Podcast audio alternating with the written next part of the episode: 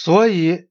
当中国在新疆重新行使中央权力，并于1950年进入西藏的时候，自然要通过阿克塞钦这条路进入到西藏的西部。这的确是唯一切实可行的走法，因为西藏的北面是辽阔的新疆戈壁滩。1950年11月17日，《政治家报》报道说，印度政府得知中国军队从新疆开进西藏西部，就是印度驻西藏西部嘎达克的商务代理处提供的情报。中国在五十年代前半期利用阿克塞钦这条路供应了西藏西部，并且宣称在此期间，中国对整个阿克塞钦地区进行了巡逻和勘测。中国人后来说，这个勘察队的足迹遍及阿克塞钦和林济塘洼地。一九五六年三月，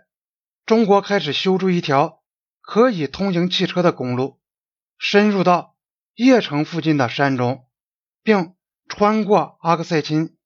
抵达格达克。这项工程费时十九个月。中国后来说，它是由中国边防部队连同三千多名民工，在极端困难的自然条件下，盘绕高山、架设桥梁、修筑涵洞而建成的公路。全长约七百五十英里，其中大约有一百一十二英里的地段通过了印度以后提出要求的领土。中国政府在勘测和修筑这条公路的时候，是否知道印度的领土要求呢？当然，中国的地图标明阿克塞钦是中国领土，其边界线走向是沿着阿克塞钦西面的。喀拉昆仑山脊，自从1890年李元炳进行踏勘以来，中国就认为阿克塞钦是属于中国的。也许甚至在此以前就已如此，不过是较为模糊。如果在五十年代初期，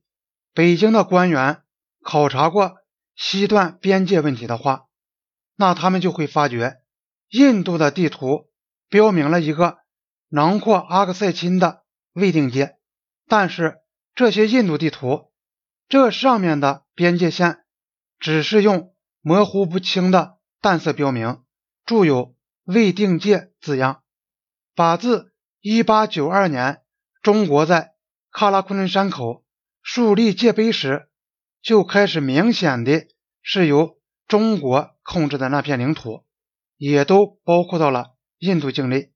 因此，中国人可能认为这些地图不足为凭，认为他们只是表示了帝国主义时代不现实的领土要求，而印度只不过是在同中国划界以前，在地图上把这个要求继续保留下来而已。中国人在自己的地图上也是这么办的。印度政府虽然多次对内明确表示。他认为麦克马洪线是东段的边界线，自1951年以后也已在地面上加以观测，但是印度还没有明确提出过西段的任何边界线。1958年以前，印度人在西段所到之处，离开中国人认为应当是边界线的地区也还远得很。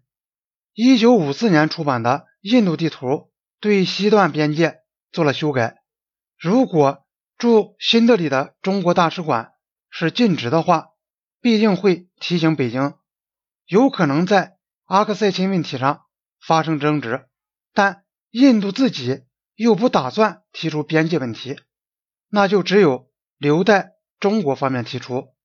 一九五六年，周恩来在新德里和尼赫鲁会谈时。曾提到边界问题，但他只提到麦克马洪线。直到1958年，印度才对阿克塞钦提出正式的要求。在此以前，如果中国方面查阅中国外交部的档案，以了解过去英国对阿克塞钦边界线的设想是什么，那么他们就只能找到1899年的马基耶·窦纳勒的方案，而根据该方案提出的边界走向，整条阿克塞钦公路都是在中国领土之内。有人争辩说，1899年那条线在阿克塞钦的东南角，会把中国公路截掉大约十英里之多。但是如果把1899年那条线的位置移到一张现代的地图上，可以看出整个公路的位置是在中国这一边。五十年代，中国在阿克塞钦的活动之所以没有惊动印度政府，真正的理由是印度对此毫无所知。有人认为印度政府是知道中国修筑了公路的，但是有一些比尼赫鲁更加强烈的、更加不顾一切的主张争取中国好感的高级人士，没有把这项情报告知尼赫鲁。这些人之所以做出这种推测，看来是由于他们没有在地图上查找一下印度所说的巡逻队走过的路线。如果他们查了的话，就会看到，正如印度方面后来承认的那样，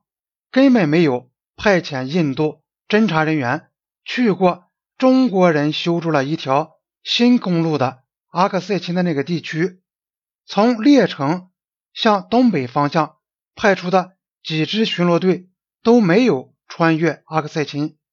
有两支巡逻队可能曾经抵达过阿克塞钦最西部的边缘，但没有到达接近这条公路的地方。由于中国报刊兴高采烈地报道了这条重要公路业已竣工的消息，印度政府这才第一次听说还有这么一条公路。